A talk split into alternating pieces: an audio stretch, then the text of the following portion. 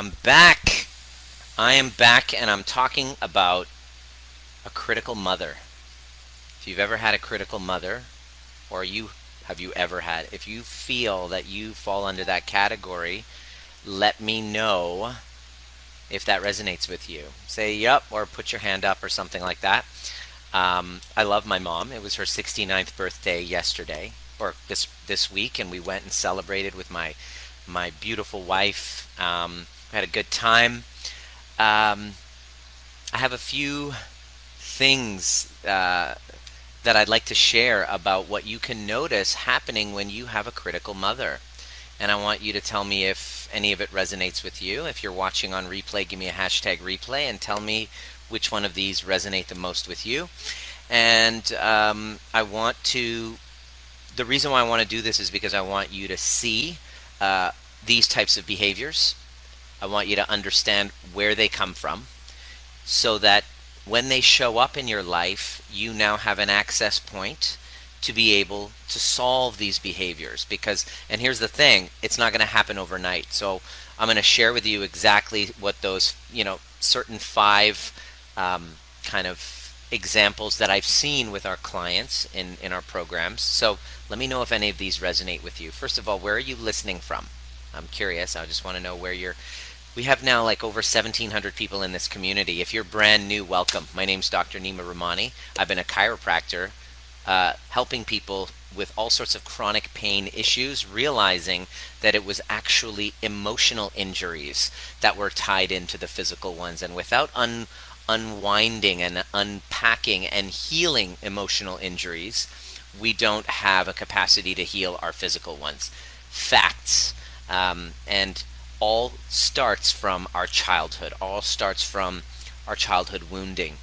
Um, most of the neuro- the foundations of your neurological de- development happened when you were when you were a child and it all had to do with the interpersonal energy between you and your parents you felt safe the way that they responded to you their reactivity you watching them argue did you have ask yourself this question did i have a model of what a secure attachment is like? When my father would get triggered did that would was would that cause a great deal of pain or fear? Was there unpredictability in how my mother was going to show up? Whether they were able to soothe you and see you versus they left you alone or you never really had the experience of feeling seen and heard and attunement from your parents all had an impact on your nervous system. That's actually the hard wiring of your life. So your behaviors, your patterns, your addictions, your chronic health issues, they've discovered have to do with adverse childhood events and the attachment the attachments the degree of attachments with your primary caregiver. So I want to give you this information so that you have some understanding of which way to go if you want to do this. So there's five impacts of having a critical mother. So the first one specifically, especially for you women out there, let me know if any of this resonates. It's the shame around your body and your appearance. If you had a critical mother constantly saying, "Oh, you, are too fat, you're this, you're that, uh, you got to lose weight, um, don't eat so much," and it was kind of given in that way, if it wasn't done in an attuned way, if it wasn't done uh, in an inspiring way, which not many, let's face it, not many of us learn how to communicate these things. Um, and, you know, I'm about to be a dad, so I'm going to be bumping up against this as well. But what that does is the wounds of inadequacy of the mother gets downloaded onto the child, and now the child feels you know, shameful about their body appearance, and then they grow up and they have kids, and boom, by not getting this right and stopping it dead in its tracks, we are now passing that shame trauma down to our our our children. And that's why this work is so important. It's important for you to actually heal those attachment wounds so that you don't unknowingly, through no fault of your own, start to live out the exact same woundings and start wounding downwards down the down the slope. So number one, if you are noticing one of the things that you constantly have this shame around your body appearance, um, that's one of the signs. Okay, that's one of the signs, uh, the impact, excuse me, of a critical parent. Now, I gained about 19 pounds since COVID, and when I went over to my parent, my mother's place just recently, she grabbed my kind of belly and she goes, "Oh my gosh, you've you've gained weight." Immediately, I felt myself get triggered. I felt I saw all of this happening, and I was like, "Ah." And thank God that I've taken on this work because I saw through her wound and I saw that she was downloading hers onto me, which I would, if I have that, which, you know, if I'm gain, gaining 19 pounds wasn't really, uh, through COVID, hasn't been a, uh, a picnic for me. I'm consciously aware where it comes from. A critical mother will definitely give you shame around body appearance. Okay. The second, um, the second uh, impact of having a critical mother is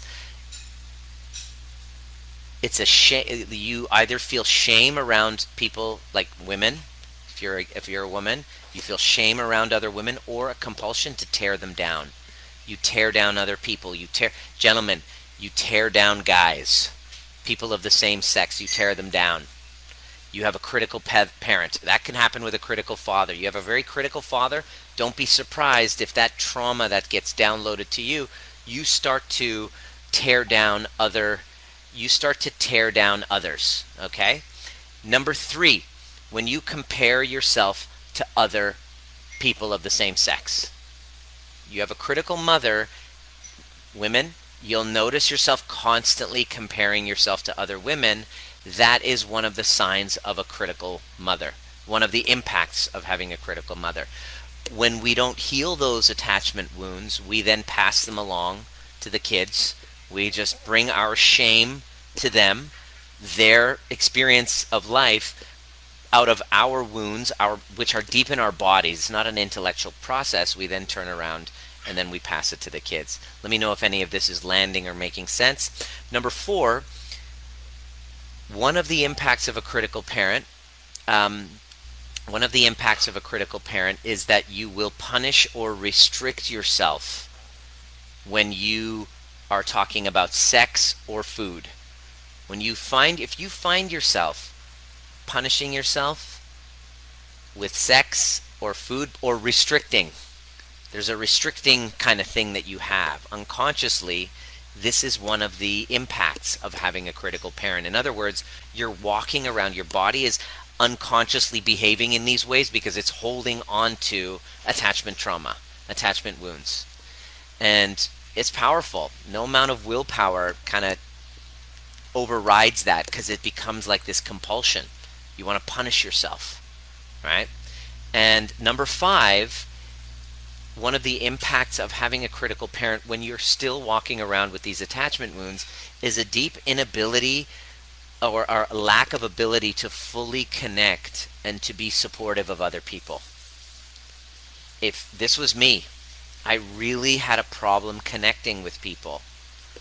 I really had a problem supporting because I was so hard on myself because of the voices in my head that didn't start with me and it didn't even start with my mother that my my ability to connect with men especially was very challenging because I was so critical of myself that I literally could not be supportive of other people because I was so at a uh, scarcity of connection.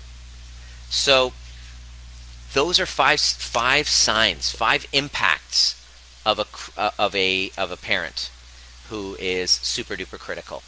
And so our work then becomes to, to show, not just tell, those wounded younger parts that they're safe, that they're loved, that they're accepted exactly for who they are.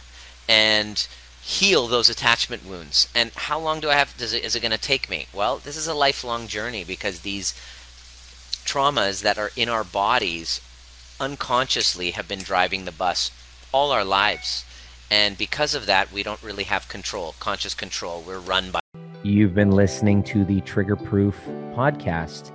designed to teach you the most important skill necessary for a dramatically changing world, which is nervous system regulation.